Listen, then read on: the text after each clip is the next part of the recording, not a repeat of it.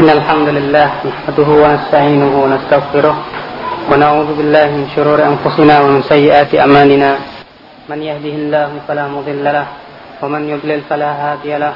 وأشهد أن لا إله إلا الله وحده لا شريك له. وأشهد أن محمدا عبده ورسوله. أما بعد.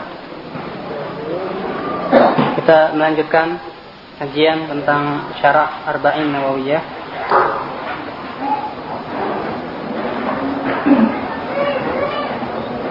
Sampai ke hadis yang ke-23. وعن أبي مالك الحارث بن عاصم الأشعري رضي الله عنه قال قال رسول الله صلى الله عليه وسلم الطهور شطر الإيمان والحمد لله تملأ الميزان وسبحان الله والحمد لله تملأ ما بين السماوات والأرض والصلاه نور والصدقة برهان والصبر ضياء والقرآن حجة لك أو عليك. كل الناس يغدو فباع نفسه فمعتقها أو موبقها.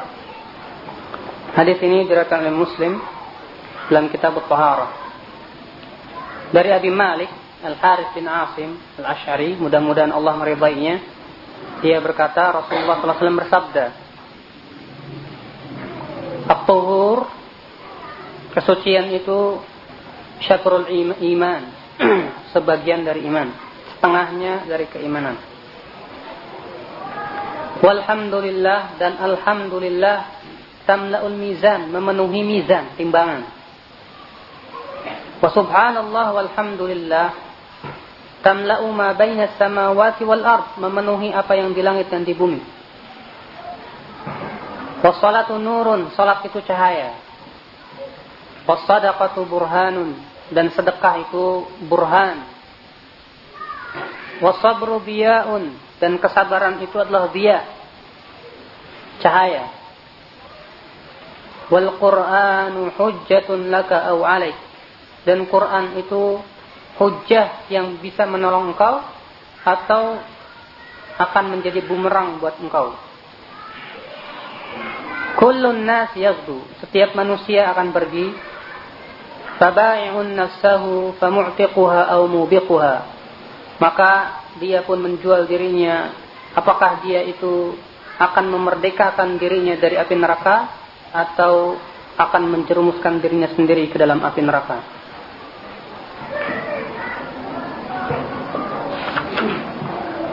Hadis ini adalah hadis yang sangat agung.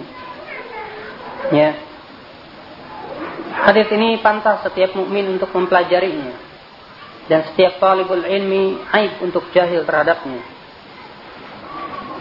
Hadis ini ada beberapa hal yang kita ingin bahas yaitu yang pertama makna sabda Rasulullah sallallahu alaihi wasallam at-tuhuru syakrul iman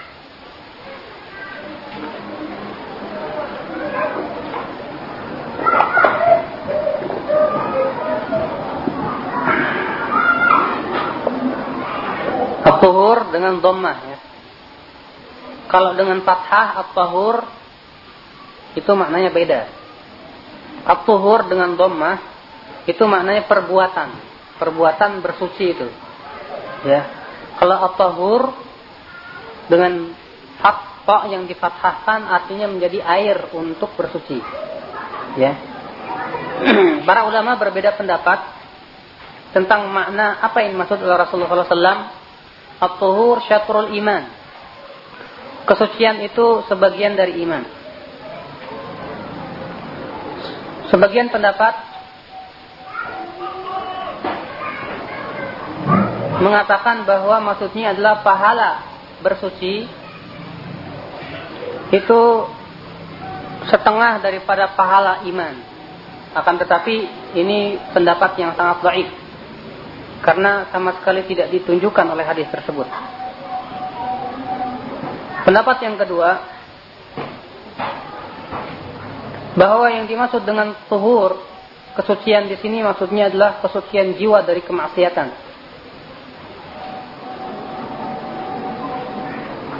Ya. Artinya mensucikan dia dirinya dari perbuatan dosa. Sehingga bersihlah hatinya dari kemaksiatan dan dosa. Kata mereka bahwa Islam iman itu ada dua, fi'lul ma'murat dan tahtarful mahzurat. Mengerjakan perintah dan meninggalkan larangan. Ya. Akan tetapi pendapat ini dhaif juga, lemah. Dikatakan oleh Ibnu Rajab, katsiran minal a'mali tutahhiru an-nafsa min adh-dhunubi as-sabiqah fas-shalah. Fa kaifa tadkhulu fi ismi tahur kata beliau. Karena banyak dari amalan-amalan itu hakikatnya adalah membersihkan jiwa kita ini dari uh, hati kita ini dari dosa seperti sholat. Sedangkan sholat tidak bisa dikatakan tahur. Ya, sehingga pendapat ini pun dhaif. Tidak bisa. Sebagian ulama lagi mengatakan yang dimaksud dengan tuhur di sini adalah membersihkan diri kita dari hadas besar maupun hadas kecil. Ya. Yang maksud dengan at-tuhur di sini adalah membersihkan diri kita dari hadas kecil besar dengan cara mandi dan hadas kecil dengan cara berwudu. Dan yang dimaksud dengan minal iman, asyad at-tuhur syatrul iman, yang dimaksud dengan al-iman di sini adalah as-salat. Dan dimaksud dengan al-iman di sini as-salat. Artinya bahwa wudhu itu sebagian dari salat. Seakan-akan begitu. Akan tetapi pendapat ini pun memang ya ada syahidnya dari ayat. Akan tetapi ayat apa sama saja mengurangi makna yang luas dari hadis ini. Artinya hanya menyebutkan sebagian bagian saja daripada makna yang begitu luas. Sebagian ulama lagi mengatakan dan itu pendapat yang ketiga tadi ya cukup kuat berdasarkan dalil-dalil yang lain. Seperti Allah Subhanahu wa taala berfirman dalam ayat surat Al-Baqarah ayat 143, "Wa ma kana Allahu liyubi'a imanakum." Dan Allah tidak akan menyia-nyiakan iman kalian. Ditafsirkan oleh para ulama yang maksud dengan iman di sini adalah salat. Ya, dan Allah tidak akan menyia-nyiakan salat kalian. Maka kata mereka demikian pula dalam hadis ini, asyatru at-tuhuru syatrul iman. Wudu itu adalah sebagian dari salat. Tuhur bersuci dari hadas besar dan hadas kecil. Sebagian ulama lagi menyatakan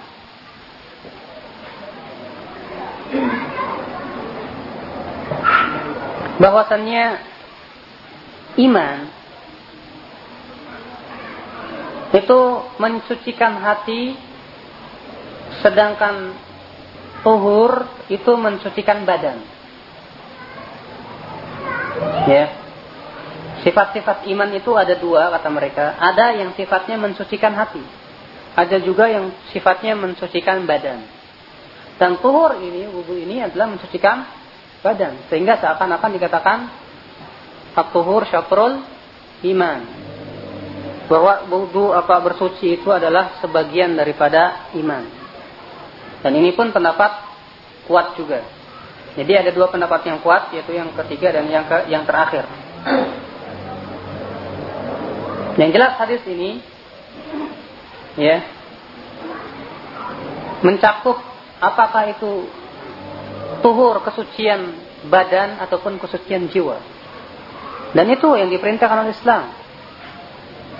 At-tuhur syatrul iman. Tuhur itu syatrul iman. Adapun hadis yang sering tersebar, di masyarakat ya, an-nadhafatu minal iman itu jelas hadis yang tidak ada asalnya, tidak ada sanadnya, tidak ada asal muasalnya dari mana hadis tersebut. Yang benar adalah hadis ini. At-tuhuru iman. Tapi aneh, justru yang hadis yang tidak ada asalnya itu yang disebarkan. Tapi hadis yang sudah sahih, yang diriwayatkan Muslim itu yang tidak tersebar. Ini tiada lain adalah usaha syaitan dari jin dan manusia untuk menyebarkan hadis-hadis yang gaib ke tengah-tengah umat Islam ini sehingga terkaburlah pemahaman Islam yang sahih. Akibat apa? Akibat disebarkannya hadis-hadis yang gaib dan maudhu palsu dan tidak disebarkannya hadis-hadis yang sahih. Hadis ini juga menunjukkan at-targhib bi dzikrillah azza wa yaitu anjuran agar kita senantiasa zikrullah. Berzikir pada Allah Subhanahu wa taala. Yaitu dalam, dalam sabda Rasulullah walhamdulillah tamla'ul mizan. Subhanallah walhamdulillah tamla'u baina ma baina samawati wal ard. Dan alhamdulillah itu adalah itu memenuhi timbangan sedangkan subhanallah dan alhamdulillah memenuhi apa yang ada di langit dan di bumi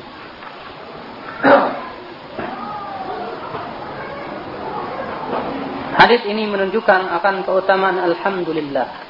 Segala puji bagi Allah. Dan juga mengandung isyarat ya dianjurkannya kita ini senantiasa untuk mensyukuri Allah Subhanahu wa taala. Alhamdulillah. Segala puji bagi Allah. Makanya Rasulullah SAW dalam sebuah hadis ya disebutkan bahwa Allah Subhanahu wa taala mencintai orang yang makan satu suap kemudian mengucapkan alhamdulillah dan minum satu teguk kemudian mengucapkan alhamdulillah. Fayahmaduhu alaihi itu hadisnya. Tapi saya lupa lafaznya. Ini merupakan keutamaan untuk menyebutkan alhamdulillah. Senantiasa memuji Allah Subhanahu wa taala Artinya senantiasa kita bersyukur kepada Allah Subhanahu wa taala. Karena pujian kepada Allah sebagai ini bukti sebagai pengakuan kita terhadap nikmat-nikmat yang Allah berikan kepada hamba-hambanya. Makanya Allah Subhanahu wa taala memulai surat Al-Fatihah dengan kata-kata alhamdulillahi rabbil alamin. Segala puji bagi Allah Tuhan semesta alam. Karena Allah yang berhak untuk mendapatkan pujian. Nah, Rasulullah SAW sabda la uhsi la uhsi sana'an 'alaika ant illa kama asnaita 'ala nafsik. Sesungguhnya ya Allah, aku tidak bisa menghitung pujian untuk engkau kecuali engkau saja yang bisa menghitung pujian terhadap dirimu. Karena pujian itu hakikatnya hanya milik Allah Subhanahu wa taala. Adapun hamba, maka hamba tidak boleh dipuji di hadapan orang. Hamba tidak boleh dipuji di hadapan orang karena bisa menjatuhkan seseorang tersebut kepada jurang ria dan menghancurkan amalannya. Allah Subhanahu wa taala ya yang berhak untuk mendapatkan pujian. Allah yang telah menurunkan berbagai macam kenikmatan. Allah yang telah memberikan kepada kita semuanya berbagai, macam kebutuhan. Memenuhi kepada kita apa yang kita butuhkan dari kehidupan dunia ini. Maka kita sering-sering untuk apa mengucapkan alhamdulillah dan lafaz alhamdulillah lebih luas daripada lafaz syukur. Ya. Karena syukur itu kita ucapkan hanya ketika kita mendapatkan kesenangan saja, nikmat. Adapun alhamdulillah kita ucapkan ketika mendapatkan kesenangan maupun musibah. Sebagaimana disebutkan dalam sebuah hadis yang hasan adalah Rasulullah SAW apabila mendapatkan musibah Rasulullah bersabda Alhamdulillah ala kulli hal Alhamdulillah segala puji bagi Allah di setiap keadaan dan apabila ditimpa kesenangan Rasulullah bersabda Alhamdulillahilladzi tatimmu bihi salihat segala puji bagi Allah yang dengannya sempurna itu amalan-amalan yang baik sesuatu yang baik ini Alhamdulillah jadi ini adalah keutamaan mengucapkan alhamdulillah. Demikian pula di sini menunjukkan keutamaan mengucapkan subhanallah. Lafaz pensucian bagi Allah Subhanahu wa taala. Ya subhana rabbika rabbil izzati amma yasifun wa salamun ala al mursalin walhamdulillahi rabbil alamin. Ya. Maha suci Allah Tuhanmu yang maha perkasa dari apa yang mereka sifati. Karena mereka orang-orang kufar mensifati Allah bahwa Allah punya anak. Bahwa Allah itu ya mempunyai sekutu.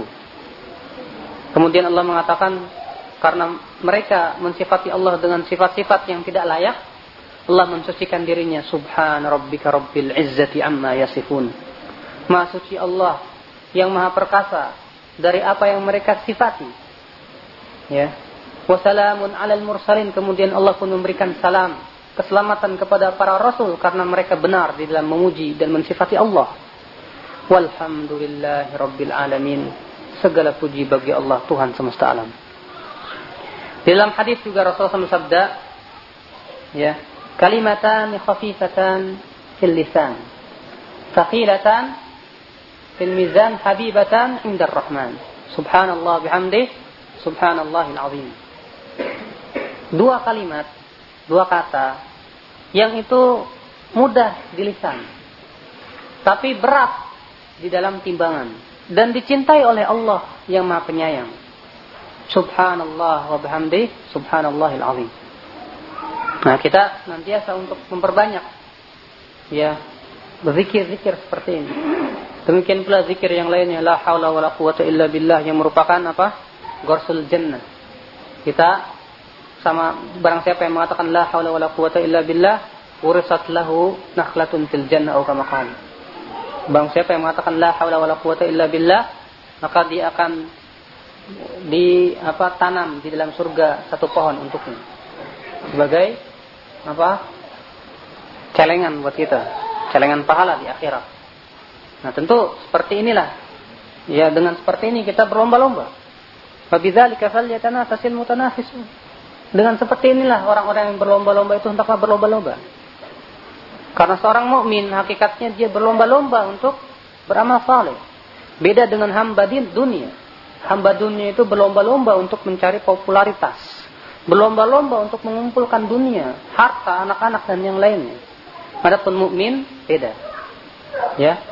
Fabida bidzal fabidzalika falyatanafasil mutanafisun. Dengan seperti itulah yaitu dengan amalan saleh hendaklah orang-orang yang berlomba-lomba itu berlomba-lomba dan kita semuanya berlomba-lomba dalam amalan saleh. Dalam talabul ilmi, dalam berilmu, dalam mengamalkan ilmu, ya, mendakwahkan ilmu ini berlomba-lomba. Wah, adapun tentang masalah dunia itu nomor 100 berusahakan ya, jangan sampai kita itu mem, apa menjadikan kita ini dunia untuk menjadikan sebagai ajang perlombaan. Lah. Ini mungkin karena sudah masuk ya. Kita teruskan insyaallah setelah maghrib. Silakan.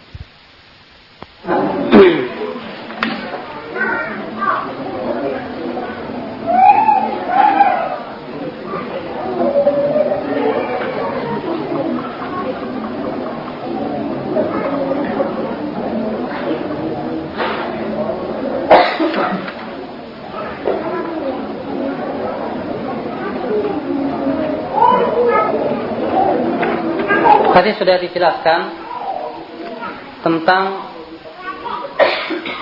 zikrullah. Ya. Dan bahwasannya hadis ini menunjukkan tentang keutamaan zikrullah. Ibnu Qayyim al-Jauziyah menyebutkan dalam kitabnya Al-Wabil Sayyid itu lebih dari 40 keutamaan zikrullah lebih dari 40 keutamaan zikrullah. Di antaranya dikatakan oleh Qayyim bahwa zikrullah adalah tameng seorang manusia dari syaitan. Sebagaimana disebutkan dalam sebuah hadis. Karena senantiasa syaitan itu terus menerus bagaimana caranya bisa menggunakan kesempatan kelalaian manusia itu di saat manusia lalai dari zikrullah pada waktu itulah masuk syaitan. Sebagaimana Rasulullah Allah Subhanahu wa taala mensinyalir di dalam sebuah ayat Allah berfirman, "Wa man ya'shu an dzikrir rahman nuqayyid lahu syaitanan fahuwa lahu qarin." Bayang barang siapa ya yang berpaling dari berzikir pada Allah maka kami akan jadikan syaitan itu sebagai temannya. Ini bagaimana? Syaitan berusaha terus menerus menyesatkan manusia dan kita bisa selamat dengan zikrullah. Banyak mengingat Allah Subhanahu wa taala. Disebutkan juga bahwa zikrullah afdal al-a'mal. Zikrullah itu adalah amalan yang paling afdal. Sebagaimana dalam sebuah hadis Rasulullah SAW bertanya kepada para sahabatnya, Tahukah kalian amalan yang paling afdal? Bahkan lebih afdal daripada jihad fisabilillah pun sekalipun kata beliau. Kata Rasulullah SAW, zikrullah. Zikir kepada Allah Subhanahu Wa Taala itu adalah seutama-utamanya amalan.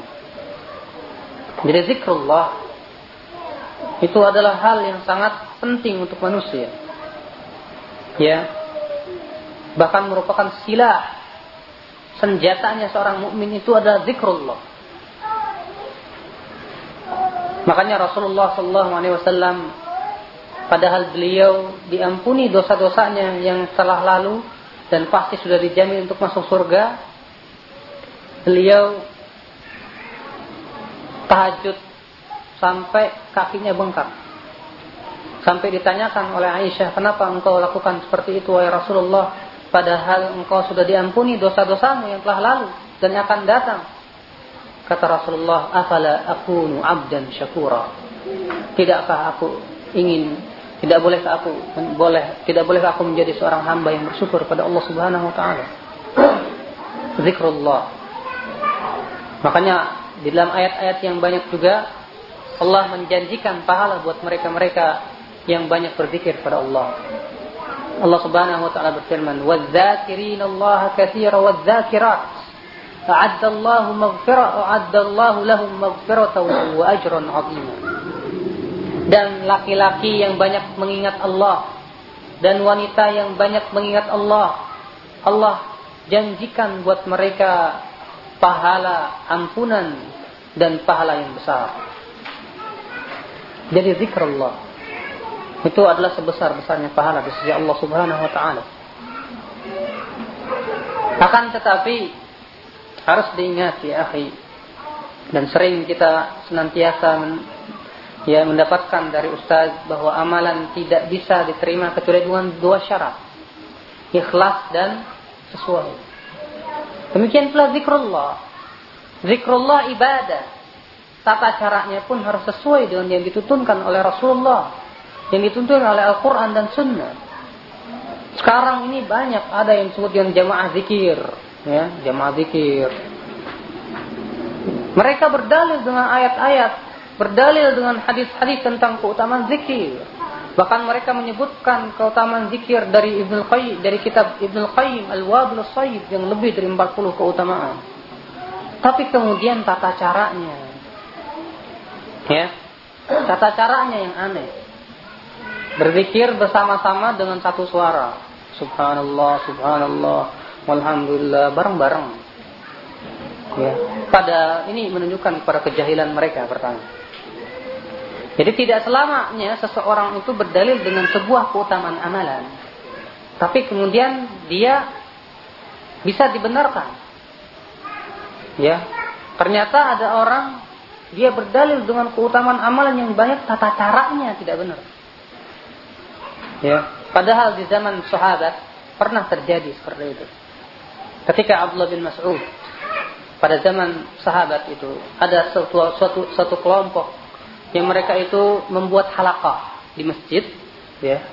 Di masjid mereka membuat halakah.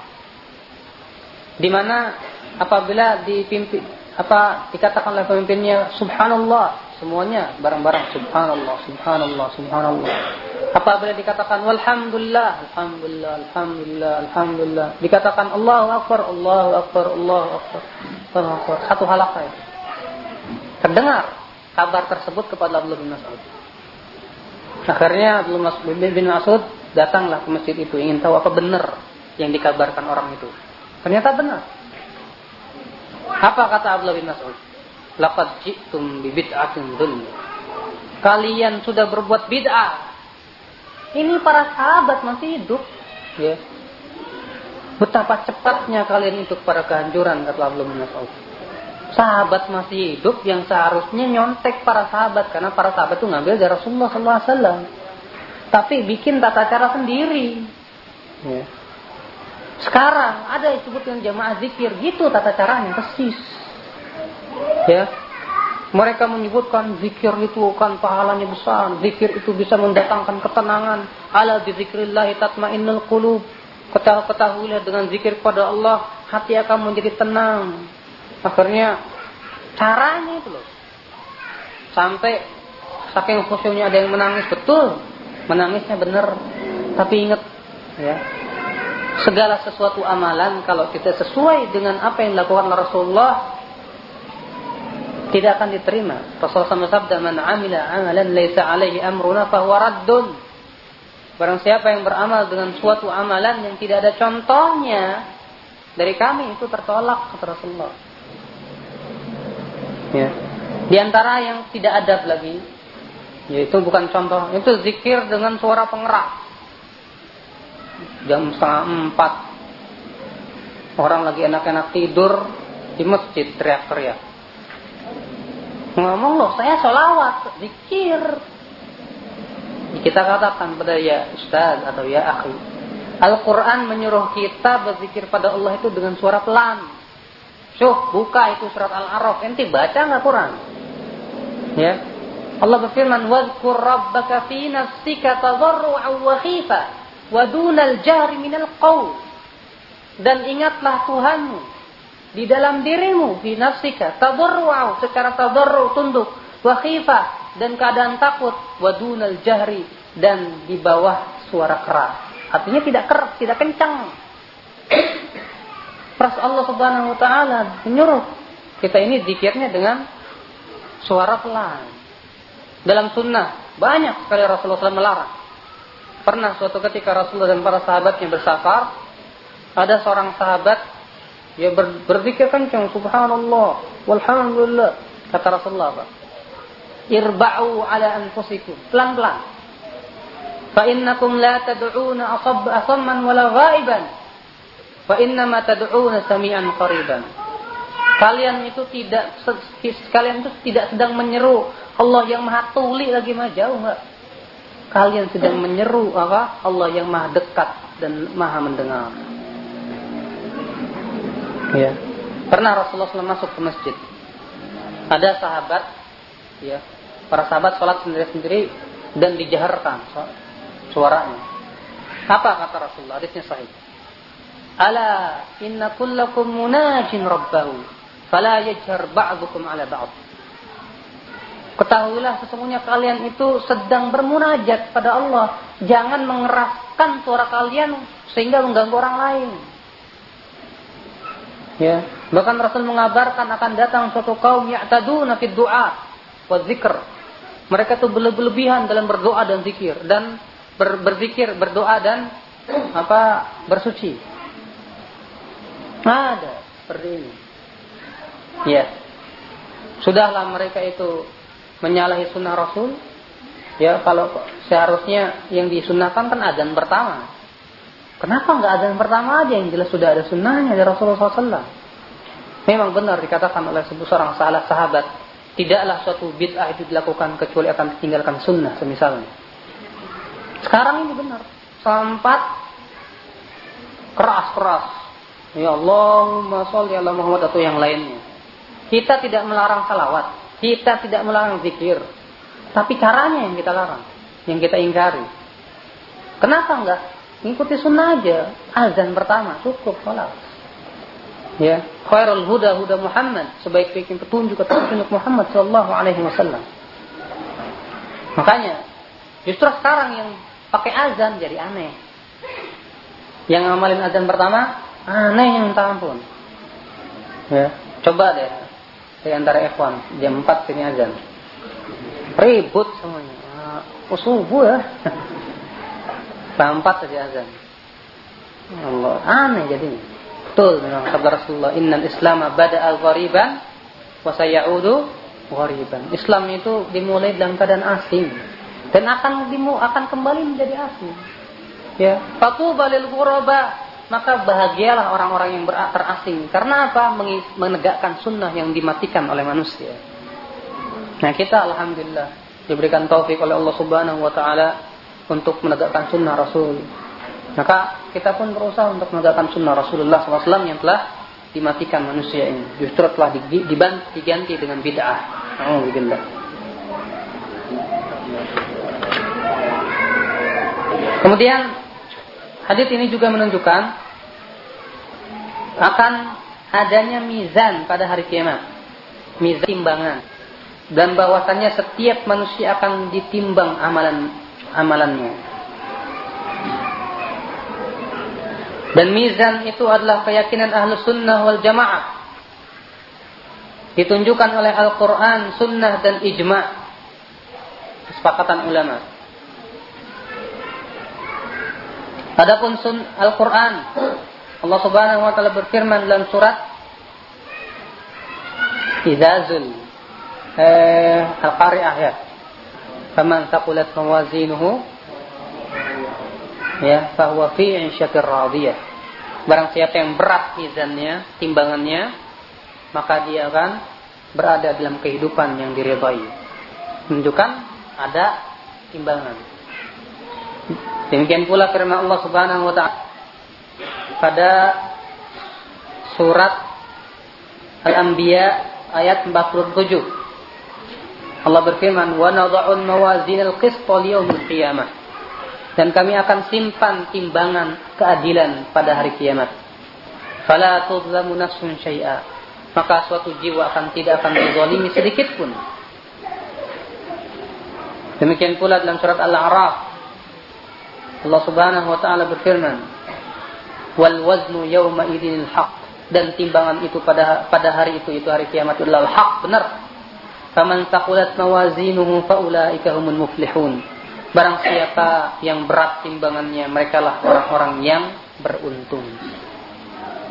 Subhanallah. Jadi wajib.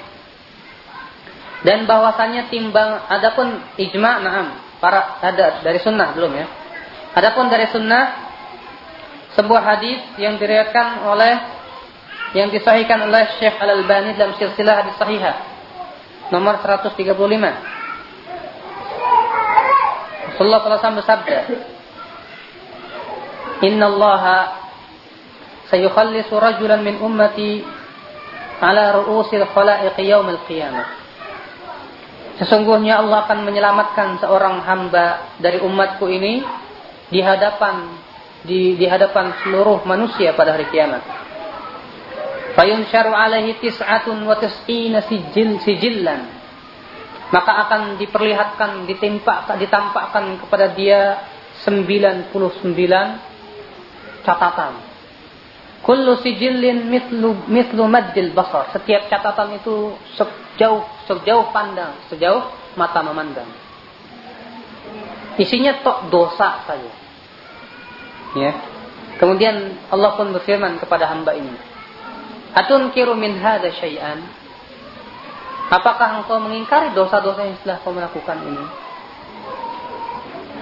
Uh, maaf ya kepada akhwat. Ya, karena sering mendapatkan aduan kalau akhwat itu sering ngobrol waktu pengajian.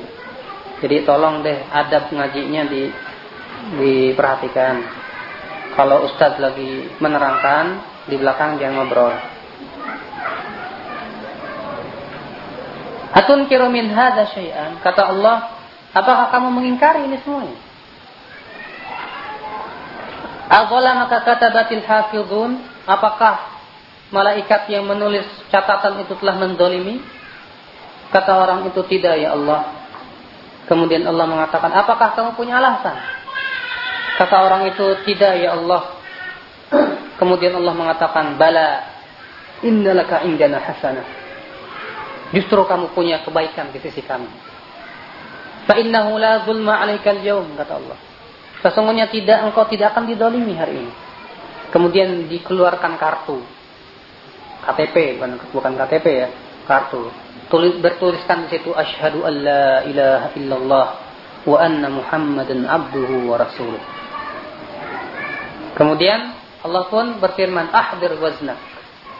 Ya, hadirkan timbanganmu. Kemudian ditimbang. Ya, di dalam ya timbang itu mempunyai kifah dua dua apa sih neraca ya kemudian 99 catatan dalam satu neraca dan kartu itu disimpan dalam neraca yang lainnya. Ya. Kemudian apa yang terjadi? Fatashat apa? Amalat bihin la ilaha illallah. Kemudian kartu itu ternyata lebih berat. Ya. Menunjukkan bahwasannya yang pertama hadis itu menunjukkan bahwasannya mizan itu ada dan mempunyai dua neraca. Bagaimana? Apakah seperti neraca seperti sekarang? Tidak sama. Kewajiban kita mengimani ada timbangan dan mempunyai dua neraca. Bagaimana bentuknya itu kita tidak boleh bertanya. Karena kalau antum bertanya gimana sih bentuknya, orang yang mau jawab juga nggak bisa jawab. Gimana mau jawab, sedangkan dia tidak bisa, tidak tahu, tidak ada dalilnya Al-Quran dan Sunnah yang menyatakan begini bentuknya. Yang kedua dia tidak pernah ya pergi ke hari kiamat melihat oh timbangan tuh gimana sih bentuknya nggak pernah. Kalau dia pernah lihat jago. Ya hatta syekhnya orang sufi itu yang katanya bisa tahu yang gaib tanya gimana sih bentuknya timbangan hari kiamat jago kalau tahu. Maka kewajiban kita itu.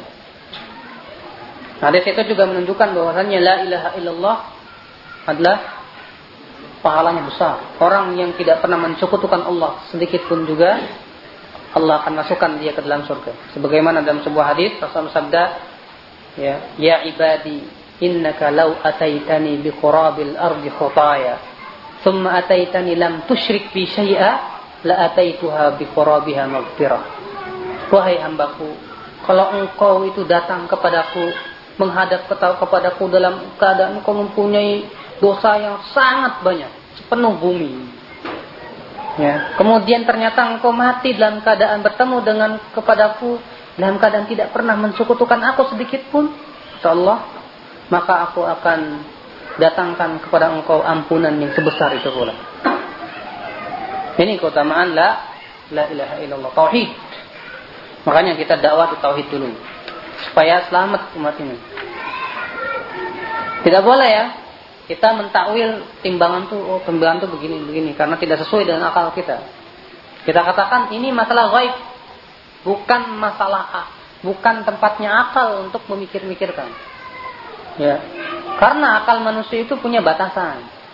Kalau manusia akal ya memikirkan sesuatu yang di luar batasan akal sesat jadinya. Ya, sesat Allah. Kalau manusia memikirkan tentang masalah gimana ya tata caranya mizan. Masa sih ada mizan ya kiamat? Tidak sesuai dengan akal saya. Nah ini katakan pada dia akal ente itu sakit. Ya akal ente itu akalnya iblis. Bukannya akalnya orang beriman. Akal orang beriman adalah senantiasa mengimani seluruh yang gaib. Kemudian adanya mizan itu setelah hisab. Setelah hisab. Itu pada di padang mahsyar nanti manusia akan dihisab. Kemudian setelah dihisab baru akan ditimbang. Tentu semuanya sudah saya terangkan dalam pada hadis yang kedua ya tentang kejadian-kejadian yang dilalui oleh seorang manusia pada hari kiamat. Itu sudah saya terangkan. Kemudian Rasulullah bersabda, "Was-salatu nurun." Salat itu adalah cahaya. Karena memang salat itu cahaya. Allah Subhanahu wa taala berfirman dalam surat Al-Fatah ayat 29. Simahum fi wujuhihim min atharis sujud. Tanda mereka orang-orang beriman itu para sahabat itu ada di wajah-wajah mereka. Karena apa? Bekas sujud ya maksudnya bekas sholat para ulama berbeda pendapat tentang tanda ini sebagian ulama mengatakan ini tanda hitam yang ada di jidat sebagian mengatakan tidak tapi wajah yang berseri-seri ya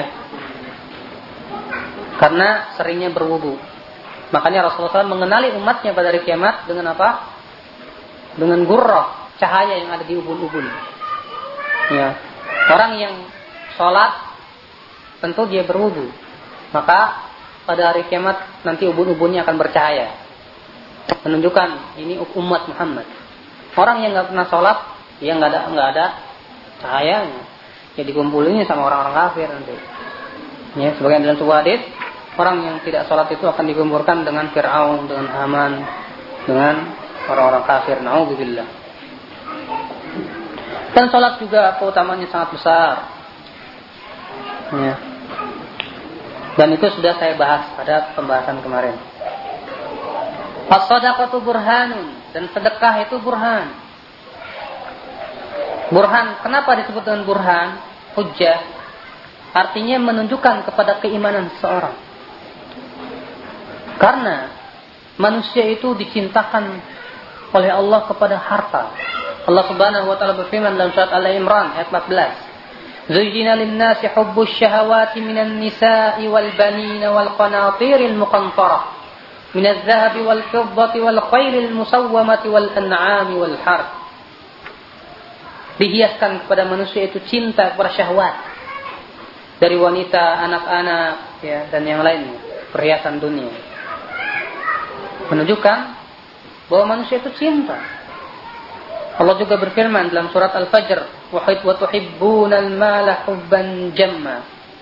Ya, dan kalian cinta kepada harta itu begitu cinta.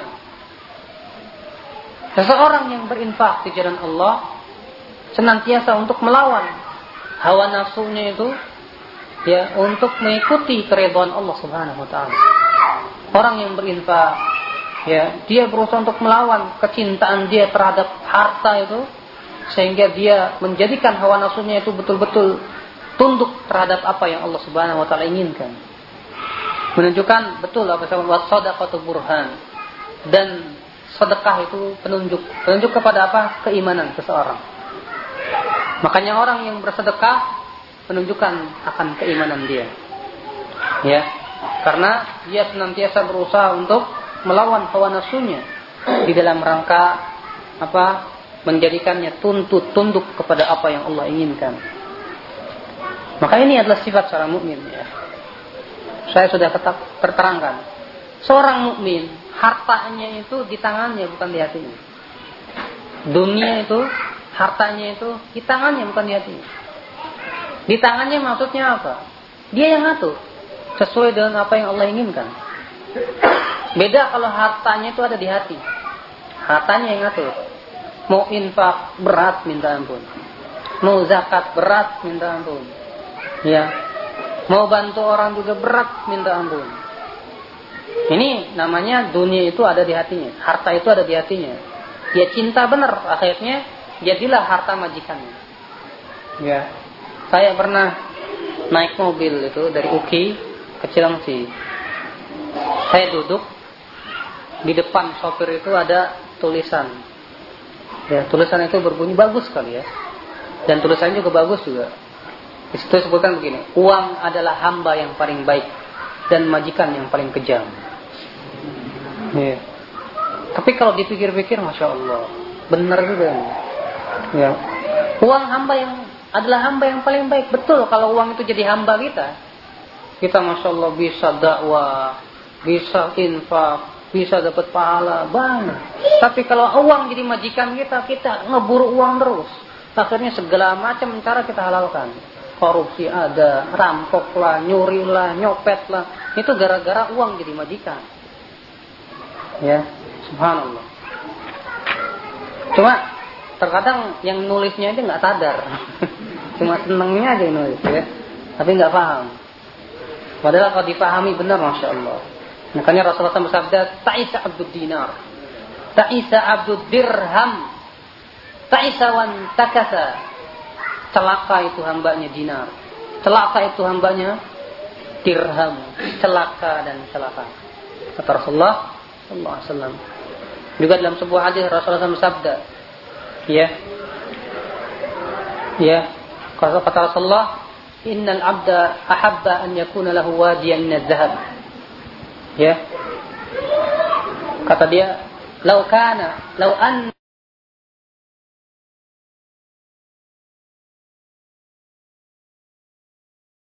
Karena apa? Manusia itu cinta benar sama sama harta. Maka tentu ini merupakan keutamaan seorang mukmin yang berinfak di jalan Allah Subhanahu wa taala. Sampai-sampai Rasulullah bersabda, "Ittaqun nar walau bisyikki tamrah." Ya, takutlah kalian kepada api neraka walaupun harus berinfak dengan setengahnya kurma. Ya, sampai-sampai Rasulullah menyimisalkan seperti itu. Maka tentunya kita terus berusaha untuk kalau ada kelebihan, ya infak itu ada apabila kita punya kelebihan.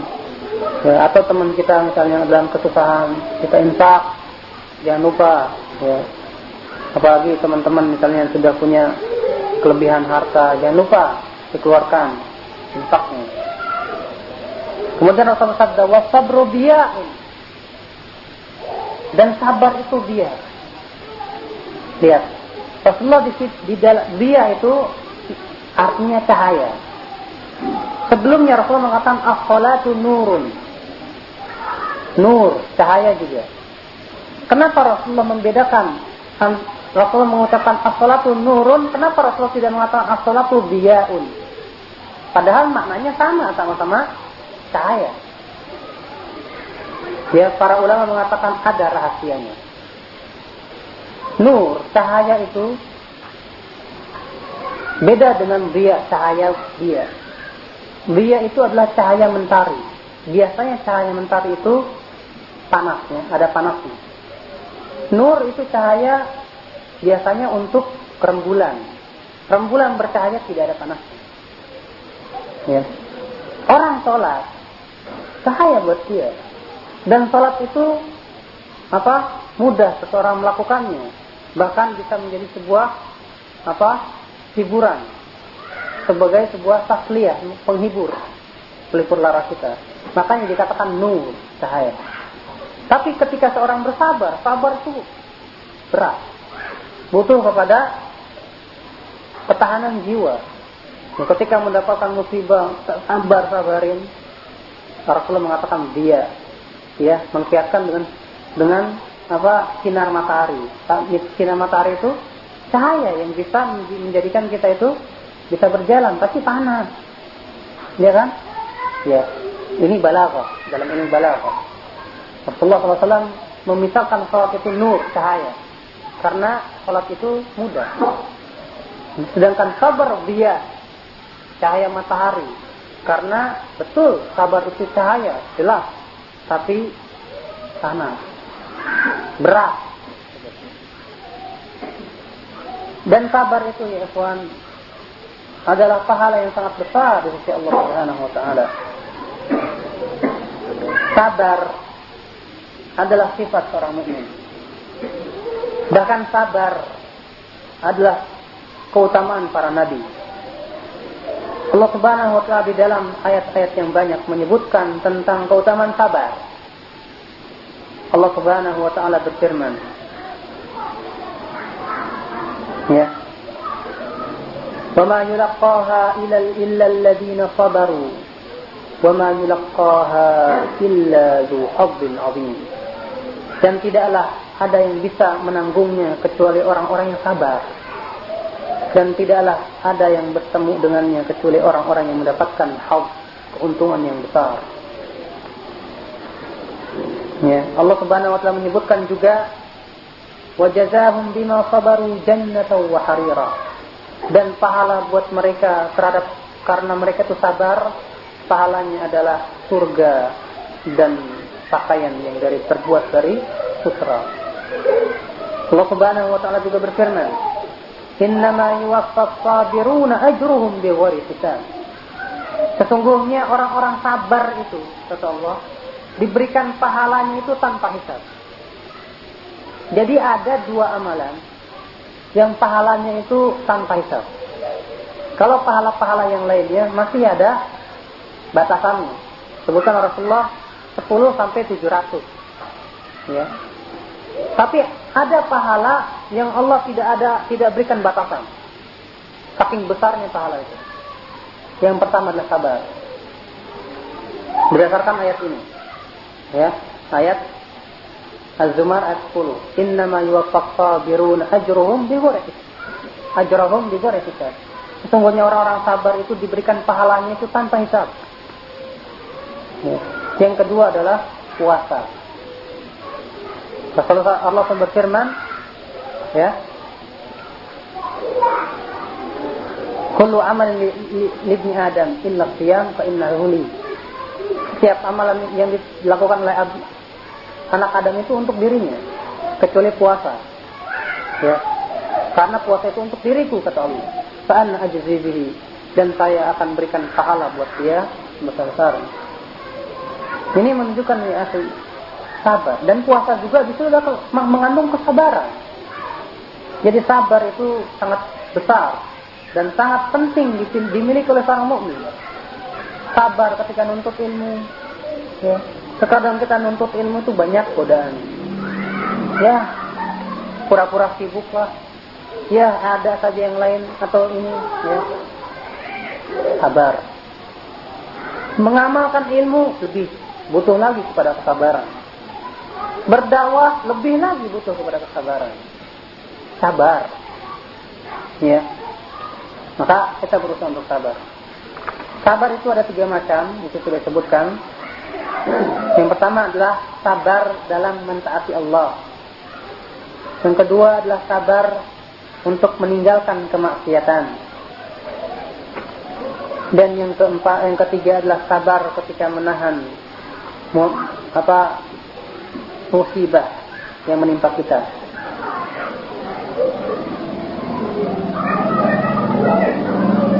Adapun sabar dalam ketaatan, dalilnya adalah firman Allah dalam surat Thaha. Wa'mur ahlaka bis-salati was-sabir 'alaiha. Dan perilah dan perintahkanlah keluargamu untuk salat dan bersabarlah di atasnya. Ya, juga Allah Subhanahu wa taala berfirman, "Wasbir nafsaka ma'al ladzina yad'una rabbahum bil ghadati wal 'ashiyyi yuriduna wajhah." Bersabarlah kalian, bersabarlah kamu wahai Muhammad bersama orang-orang yang senantiasa menyeru Tuhan mereka di pagi, di petang dan di sore, di pagi dan di petang hari, ya karena menginginkan pahala dari Allah. Ayat ini turun ketika Rasulullah SAW dicemoohkan oleh kaum Quraisy karena mereka menganggap tidaklah pengikut Muhammad itu kecuali orang-orang hina, rendahan. Ya, akhirnya turunlah ayat ini supaya Rasulullah sabar bersama para sahabat. Karena sahabat itu senantiasa menyeru Allah. Maka kita pun bersabar. Bersabar untuk apa? Untuk berteman dengan orang-orang yang saleh ini. Ya akhi. Berteman dengan orang-orang yang saleh itu wallahi ghanimah ya akhi. Ghanimah punya dapat teman yang saleh itu ghanimah dalam hidup antum Berapa banyak orang temannya itu subhanallah. Na'udzubillah sehingga mempengaruhi hidupnya, jiwanya. Yang kedua tentang sabar dalam menahan kemaksiatan diri dari kemaksiatan. Itu berdasarkan surat Fatir ayat 6 Allah berfirman, "Inna syaitana lakum aduwwun fattakhidhuhu aduwwa. Innama yad'u hizbahu liyakunu min ashabis sa'ir." Sesungguhnya syaitan itu musuh buat kalian. Maka jadikan dia sebagai musuh.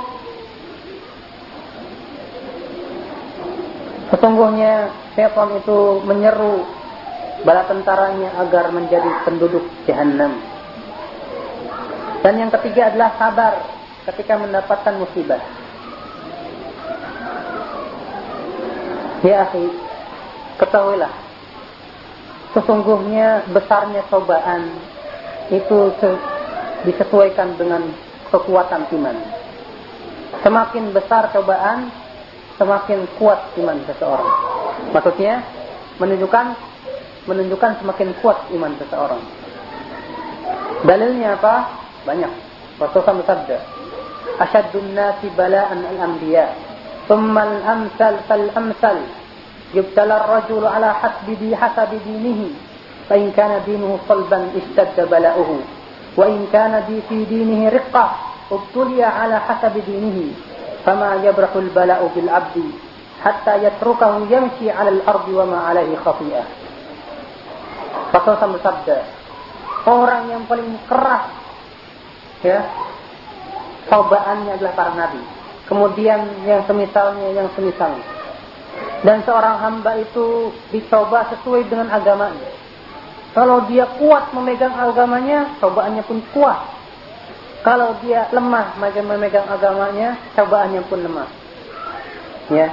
Dan tidaklah seseorang itu keluar dari cobaan sampai kecuali dia akan berjalan di muka bumi dalam keadaan bersih dari dosa. Bahkan seseorang cobaan pada seseorang itu adalah tanda cintanya seorang Allah terhadap seorang hamba. Allah bersabda, Allah ahabba. Allah kalau cinta kepada suatu kaum atau kepada seseorang, Allah akan uji dia. Jadi antum jangan kira ketika mendapatkan musibah, ujian, jangan kira antum mendapatkan adab kalau antum beriman pada Allah. Justru antum harus lihat bahwa ini semuanya adalah pertama cobaan dari Allah. Yang kedua, alhamdulillah ternyata Allah masih menguji saya. Merupakan tanda ini cinta Allah terhadap saya. Kalau orang yang tidak pernah dicoba, bahkan diazab oleh Allah itu tandanya Allah murka pada. Ya. Yang ketiga kita harus yakin bahwa musibah ini tidak lain adalah untuk yang pertama menggugurkan dosa-dosa. Yang kedua meninggikan derajat. Sebagaimana dalam sebuah hadis disebutkan. Apabila seorang hamba sudah dituliskan oleh Allah untuk mempunyai derajat yang tinggi. Tapi ternyata amalannya tidak sampai. Kalau uji dia. Uji. Entah itu dengan kekurangan duit. Entah itu dengan wafatnya orang-orang tua anak. Entah itu dengan yang lainnya. Ya. Nah ini. Makanya Allah Subhanahu wa taala berfirman dalam surat Al-Baqarah tentang keutamaan sabar. Apa? Siapa yang paham? Yang hafal ayatnya? Hah? Lillahi wa inna ilaihi raji'un itu. ولنبلونكم بشيء من الخوف والجوع ونقص من الأموال والأنفس والثمرات. وبشر الصابرين الذين إذا أصابتهم مصيبة قالوا إنا لله وإنا إليه راجعون. أولئك عليهم صلوات من ربهم ورحمة. فأولئك هم المهتدون. Dan sungguh kami akan uji kalian. Ya dengan apa? Rasa takut kelaparan kekurangan jiwa dan harta. Maka bergembiralah orang-orang bersabar kata Allah. Siapa itu? Yaitu orang yang mengatakan inna lillahi wa inna ilaihi rajiun. Kita ini milik Allah. Dan kita akan kembali kepada Allah. Ya Perkataan inna lillahi wa inna ilaihi raji'un ini butuh syarah yang panjang. Karena apa? Ini kalimat kecil tapi konsekuensinya Masya Allah. Ya. Makanya kemudian Allah apa? Ulaika alaihim. Mereka itu akan mendapatkan salawatun min rabbihim. Pujian dari Allah pertama. Ulaika alaihim salawatun min rabbihim. Wa rahmah. Yang kedua rahmat dari Allah. Wa ulaika humul muhtadun. Dan mereka lah orang yang tertunjuki. Jadi orang sabar itu dalam Al-Quran sebutan dapat tiga pahala. Yang pertama apa? Dapat pujian dari Allah, salawat. Yang kedua, dapat rahmat dari Allah. Yang ketiga, dapat petunjuk. Subhanallah. Sedangkan tiga ini yang kita butuhkan di dunia ya. Untuk menghadapi akhirat. Setiap kita senantiasa untuk mensifati dirinya dengan sifat yang sabar. Wa man sabbara Waman yatasabbar yusabbirullah. Barang siapa yang berusaha untuk sabar, niscaya Allah akan jadikan dia sabar. Ya. Ya, kalau mau membahas masalah sabar panjang. Ya. Dan ini tentunya semuanya sebagai takliyah, penghibur, pelipur lara kita kalau misalnya kita tertimpa musibah, jangan bersedih. Kalau kita mendapatkan kesenangan, ya jangan terlalu senang. Karena semuanya hakikatnya dari Allah Subhanahu wa taala. Rasulullah bersabda, "Ajaban li amril mu'min. Inna amrahu kullahu khair. In asabathu sarra syakar, fakana khairan lah. Wa in asabathu darra sabar, khairan lah." Mengagumkan kehidupan mukmin itu kata Rasulullah. Ya Allah kagum sama orang-orang mukmin. Kenapa? Kalau ditimpa musibah sabar, jadi kebaikan buat dia kalau ditimpa kesenangan, bersyukur. Jadi kebaikan buat dia. Subhanallah. Itulah kehidupan umum. Insya Allah kita akan teruskan pada minggu depan masih tentang masalah sabar dan pembahasan hadis yang ke-23 ini. Sementara kita tutup. Subhanallah wa bihamdik. Asyhadu an la ilaha illa anta astaghfiruka wa atubu ilaik. Wassalamualaikum warahmatullahi wabarakatuh.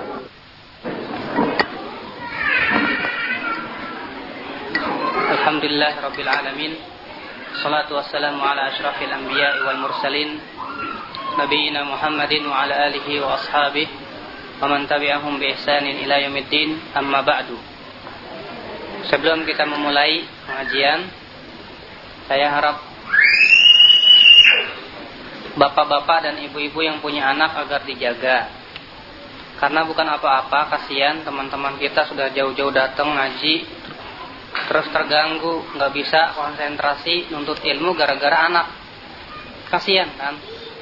Nah, lebih baik anak-anaknya dijaga. Kok mati? Iya. Anak-anaknya dijaga ya. Supaya nuntut ilmunya juga enak gitu.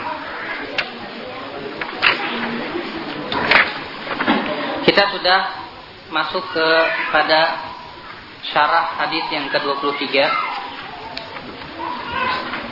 di mana kita sudah membahas tentang sabar, tentang keutamaan sabar dan bagaimana macam-macam sabar.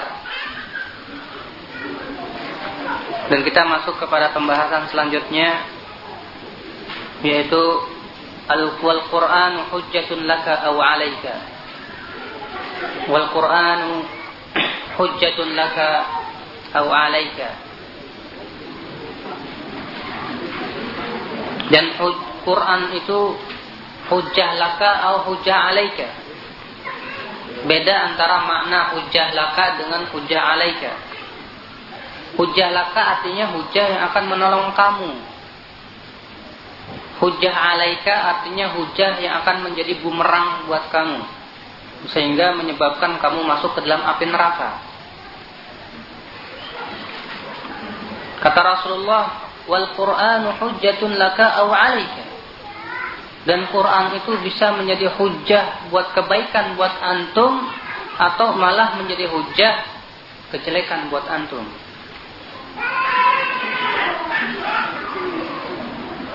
Quran hujjatun laka hujjah kebaikan buat antum kalau antum betul-betul mentadaburinya mempelajarinya dan mengamalkan Al-Quran Karim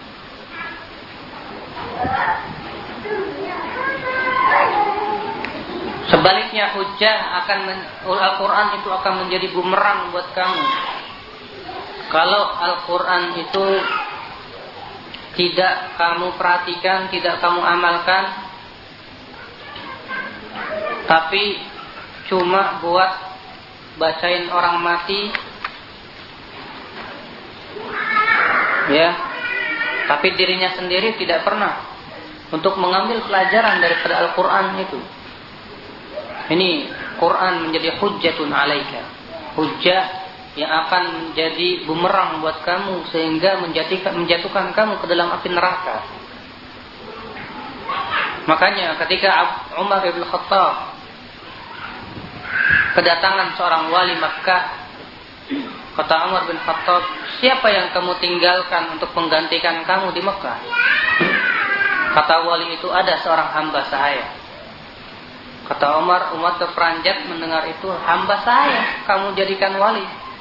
Iya, karena dia seorang yang sangat alim terhadap Al-Quran. Kemudian Umar pun mengatakan benar apa yang disabdakan oleh Rasulullah. Annallaha rafa'a bihadal Quran aqwaman wa yadha'u. Bahwa Allah akan mengangkat derajat suatu kaum dengan Al-Quran dan merendahkan suatu kaum dengan Al-Quran mengangkat derajat orang yang benar-benar mempelajari Al-Quran, benar-benar mengamalkan Al-Quran, dan akan menghinakan orang-orang yang jauh dari Al-Quran Al-Karim dan mengamalkan sunnah tentunya karena masuk ke dalam Al-Quran di sini adalah perintah untuk mentaati Rasulullah sallallahu alaihi wasallam.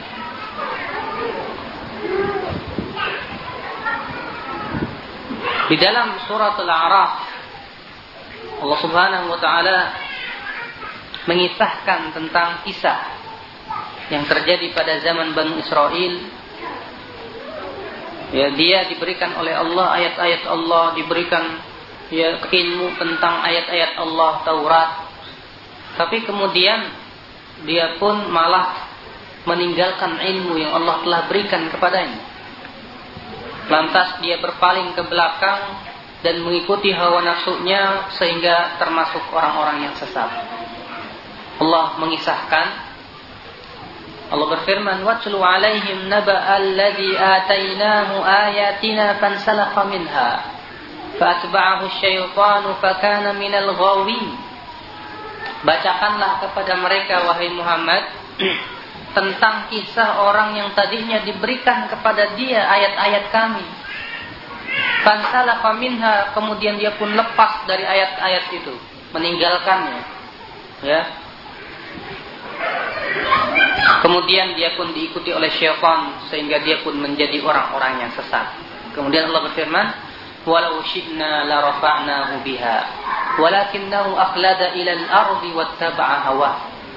Kalau kami inginkan, kami akan angkat itu derajatnya dengan ayat-ayat kami itu. Akan tetapi dia lebih condong kepada kehidupan dunia, ya, dan mengikuti hawa nafsunya. Di sini Allah Subhanahu wa taala menunjukkan bahwasannya Al-Qur'an Allah akan mengangkat suatu kaum, mengangkat dia itu dengan ayat-ayat Al-Qur'an kalau dia mengamalkan. Tapi kalau dia ternyata malah meninggalkan Al-Qur'an, malah tidak mau mempelajari Al-Qur'an, akhirnya dia pun apa diikuti oleh syaitan dan dia pun betul-betul hina di hadapan Allah Subhanahu wa taala. Makanya Allah Subhanahu wa taala hinakan orang-orang Yahudi. Allah misalkan mereka itu bagaikan keledai yang membawa kitab-kitab tebal di, di punggungnya. Ya, masalahum kamasalil himari yahmilu asfar. Permisalan mereka orang-orang Yahudi yang diberikan kepada mereka Alkitab tapi tidak mau mempelajarinya Kata Allah, seperti himar keledai yang membawa kitab besar. Namanya keledai siapa tahu. Mana tahu kalau yang dia bawa itu adalah Al-Quran atau kitab.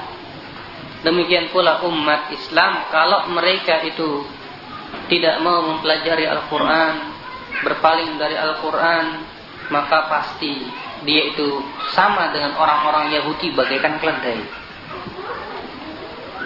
Bahkan kalau dia sama sekali berpaling dari Al-Quran, tidak mau mempelajari Al-Quran, cuek terhadap Al-Quran, tidak mau mempelajari Islam, tidak mau mempelajari tentang agama, dia masuk ke dalam firman Allah, وَمَنْ أَعْرَضُ عَنْ ذِكْرِي فَإِنَّ لَهُ مَعِيشَةً ضَنْكَ وَنَحْشُرُهُ يَوْمَ الْقِيَامَةِ أَعْمَى Barang siapa yang berpaling dari peringatanku, zikri, yaitu Al-Quran dan Sunnah, maka baginya kehidupan yang sempit. Maksudnya adab kubur. Wa nahsyuruhu yaumal qiyamati a'ma dan kami akan kumpulkan dia pada hari kiamat dalam keadaan buta. Ini na'udzubillah, kuma na'udzubillah. Orang di dunianya lupa kepada Allah, lupa kepada Al-Quran, nanti pada hari kiamat Allah akan butakan dia. Tidak bisa melihat. Jadi ini Al-Quran. Al-Quran bisa menjadi hujatun laka Al-Quran malah menjadi hujatun alaika. Quran itu akan menjadi hujah kebaikan buat anda atau menjadi hujah bumerang buat anda. Aneh. Ya, kita mendengar waj'alhu hujatan lana atau doa-doa yang sering sekali dialunkan oleh orang-orang yang penyanyi-penyanyi itu yang disebut dengan doa khatam Quran Ya Allah jadikanlah Al-Quran itu hujjatun lana Hujah kebaikan buat kami Tapi dia sendiri Dia baca Qurannya Cuma dalam Waktu-waktu tertentu saja Kalau misalnya dipanggil Tahlilan baru dia baca Quran Kalau misalnya untuk berkah-berkahan baru baca Quran. Itu pun sebatas yasinan. Ini jelas. Quran itu menjadi hujjatun alaih, bukan hujjatun lah. Dan perintah kita untuk membaca Al-Quran banyak. Di antaranya Rasulullah SAW bersabda, Iqra'ul Quran, bacalah oleh kalian Al-Quran, fa'innahu ya'ti yawmal qiyamati syafi'an li ashabi. Karena Al-Quran itu akan datang pada hari kiamat memberikan syafaat kepada pembacanya. Iqra'u zahrawain. Bacalah oleh kalian zahrawain. Yaitu surat Al-Baqarah dan Ali Imran. Fa'innahuma ya'tiyanika yaumal qiyamati ka'annahuma dhamamatan. Atau ka'annahuma farqan. Min tu'ayr sawab tahajjani an ashabihima. Karena surat Al-Baqarah dan Ali Imran akan datang pada hari kiamat bagaikan awan ya yang akan ber, apa membela orang-orang yang memahaminya, orang-orang yang membacanya, orang-orang yang mempelajarinya dan mengamalkan. Kemudian kata Rasulullah, "Iqra'u surat Al-Baqarah." Bacalah oleh kalian surat Baqarah, Al-Baqarah. Fa inna ahzaha barakah wa tarkaha hasrah wa la yastati'uha al-batalah. Bacalah oleh kalian surat Al-Baqarah karena mempelajari surat Al-Baqarah adalah berkah dan meninggalkan surat Al-Baqarah adalah kerugian dan para penyihir itu tidak akan mampu kepada orang-orang yang hafal surat Al-Baqarah. Jadi orang sihir itu nggak mampu kok sama orang yang hafal surat Al-Baqarah. Maka setiap kita seharusnya harus semangat ya, untuk menghafalkan surat Al-Baqarah. Walaupun panjang tapi besar keutamaannya di sisi Allah Subhanahu wa taala. Insya Allah dengan azam yang kuat bisa.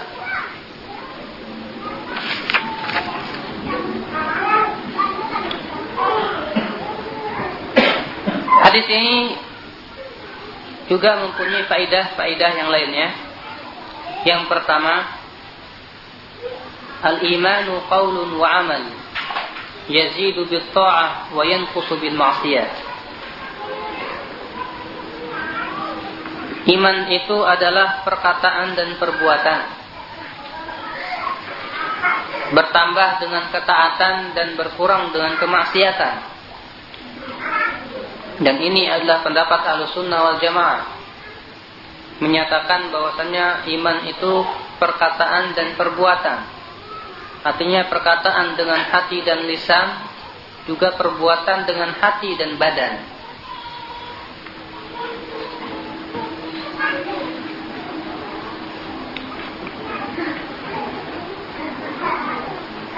Yang kedua,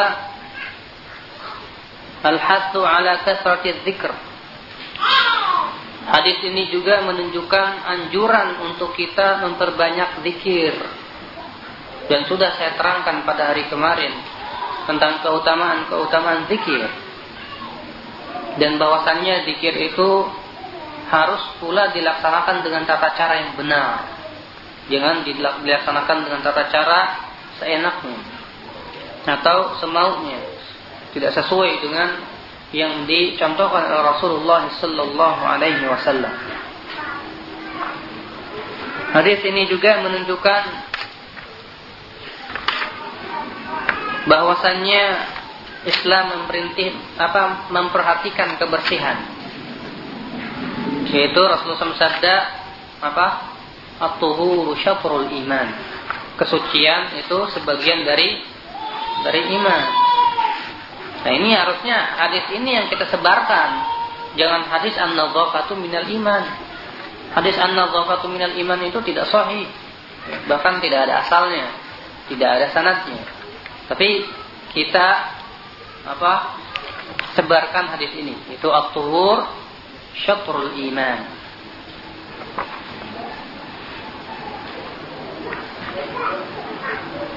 Faedah selanjutnya kata Ibnu Rajab Dalal hadithu ala anna kulla insanin imma sa'in fi halaki nafsihi atau fi fikakiha faman sa'a fi ta'atillah faqad ba'a nafsahu lillah wa a'taqaha min 'adabihi wa man sa'a fi ma'siyatillah ta'ala ba'a nafsahu bil hawan wa awbaq wa awbaqaha bil athamil mujibah li ghadabillah wa 'iqabih. Kata Ibnu Rajab hadis ini menunjukkan bahwa setiap manusia itu sedang berusaha. Dan di antara dua perkara ima berusaha untuk membinasakan dirinya atau berusaha untuk memerdekakan dirinya dari api neraka. Setiap orang tidak lepas dari dua ini. Anda bekerja, Anda beramal, Anda berbuat tidak lepas dari dua. Ima Anda membinasakan diri Anda sehingga masuk ke dalam api neraka atau Anda memerdekakan diri Anda dari api neraka. Jika Anda berniat baik dan amalannya benar, maka Anda telah memerdekakan diri Anda dari api neraka. Tapi kalau misalnya perbuatan itu adalah perbuatan yang sia-sia, perbuatan-perbuatan yang jelas-jelas menyimpang dari perintah Allah, maka Anda berarti telah membinasakan diri Anda sendiri hatta Anda di apa disibukkan dengan sesuatu yang mubah. Karena waktu itu akan ditanya oleh Allah Subhanahu wa taala an waktihi wa an syababihi fima fima abla. Ketika waktu mudanya buat apa dia gunakan? Apakah untuk sia-sia atau sesuatu yang tidak ada manfaatnya atau ada yang bermanfaatnya? Jadi waktu itu akan ditanya juga. Maka setiap kita berusaha ya tentunya berusaha untuk memerdekakan diri kita daripada api neraka. Dengan cara menuntut ilmu Allah kemudian berusaha untuk mengamalkan semampu kita ilmu yang telah kita dapatkan kemudian berusaha untuk menyampaikan kepada orang lain ilmu yang telah kita dapatkan dan yang telah kita amalkan. Setiap ya sehingga merdeka merdekalah kita dari api neraka. Kayak ini. Jangan sampai kita jatuh ke dalam ghadabullah. Jangan sampai kita jatuh ke dalam murka Allah Subhanahu wa taala.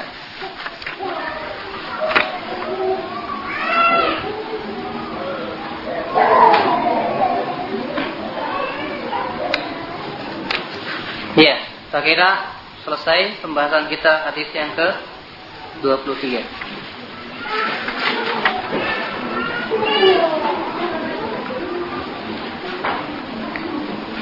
Sebelum masuk ke hadis yang ke-24 mungkin ada yang bertanya. Seorang bisa bersabar yang pertama dengan cara mengingat senantiasa bahwasannya Allah Subhanahu wa taala bahwasannya tidaklah suatu musibah yang menimpa dia kecuali itu ada dua pahala buat dia. Ima mengangkat derajat atau menghapus dosa. Nih, kiat yang pertama, dia harus selalu ingat. Setiap musibah, setiap cobaan yang menimpa dia, itu tidak lain hakikatnya adalah kalau tidak mengangkat derajat yang menghapuskan dosa. Sebagaimana Rasulullah SAW ya bersabda, lafaznya saya lupa. Kata Rasulullah, seseorang hamba yang Allah sudah takdirkan punya kedudukan tinggi di sisi Allah, tapi ternyata amalannya belum sampai. Allah akan uji dia sampai derajatnya sesuai dengan yang Allah tuliskan.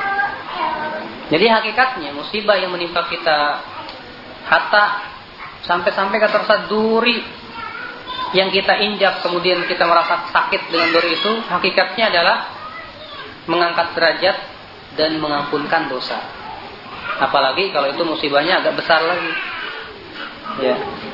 Ini kiat yang pertama, kita sadari.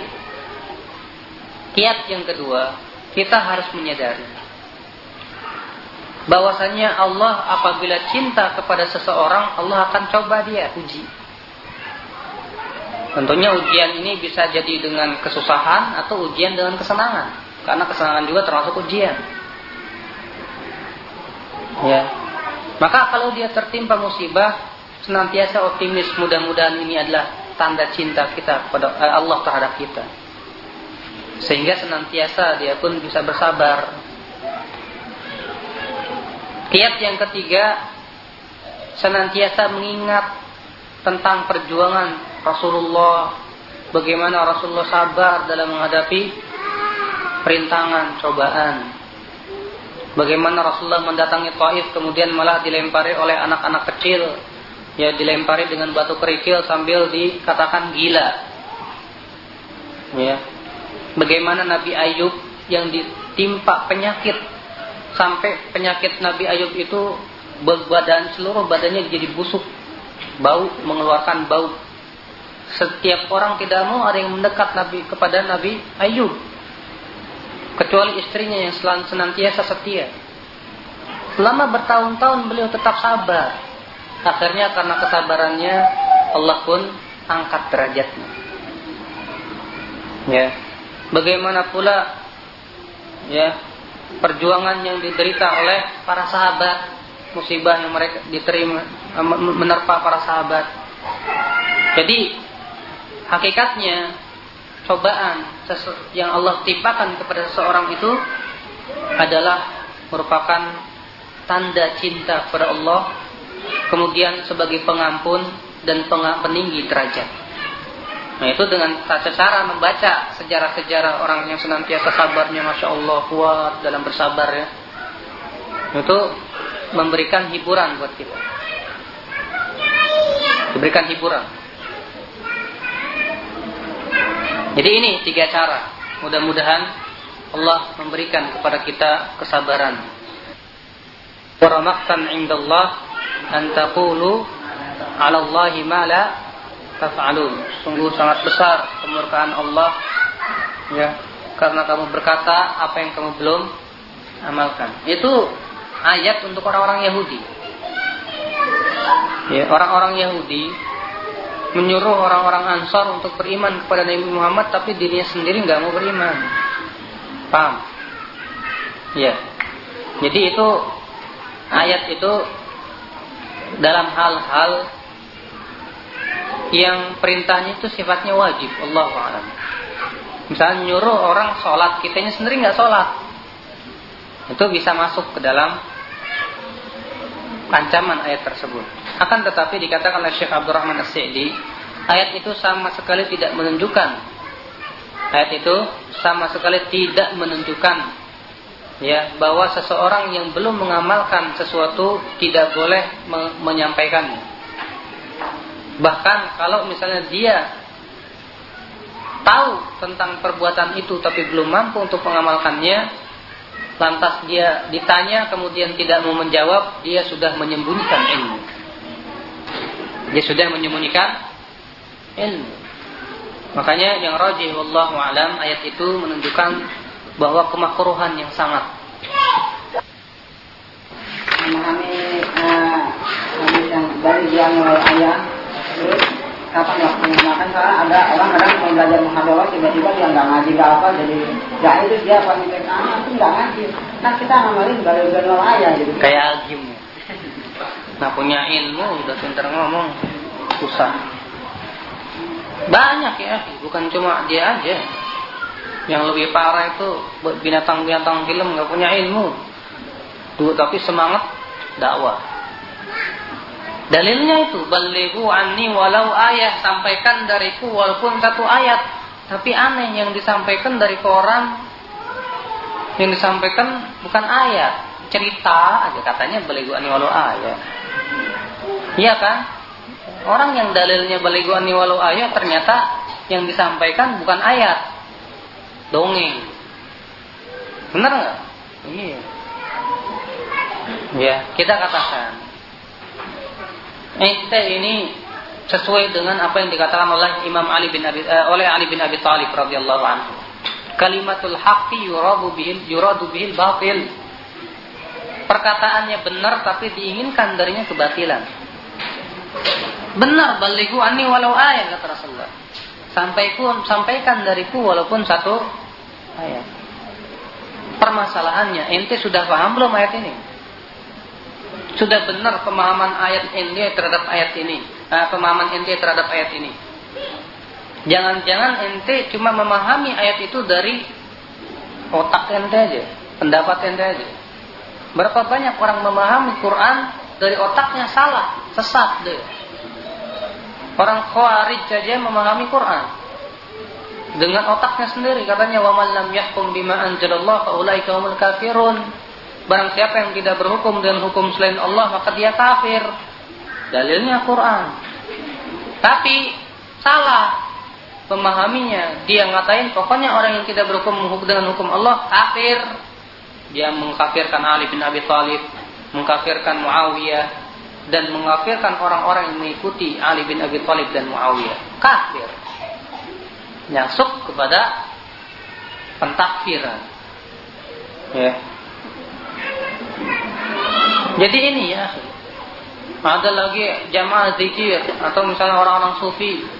Dalilnya juga ayat Quran. Kalau kita berzikir ya banyak berzikir sampai kita bersemedi untuk zikir toh Allah Allah huwa huwa itu ilmu laduni itu akan kita dapetin sendiri dalilnya mana pak oh ada apa itu fasalu ahla zikri in kuntum la ta'lamun bertanyalah kepada ahli zikir tuh katanya tanya kepada ahli zikir makanya yang harus ditanya itu ahli zikir menunjukkan kalau orang yang suka berzikir itu jadi ulama, dapat ilmu laduni. Ya. Syukir. Jadi nggak mutlak. Ente cuma tahu ayat saja tapi tidak belum paham. Tidak boleh untuk sampaikan. Ya apalagi itu penafsiran ente sendiri ya subhanallah. Kaburamaktan antakulu ala Allah ma la. Sungguh besar kemurkaan Allah kamu mengatakan sesuatu apa yang kamu tidak tahu. Ya.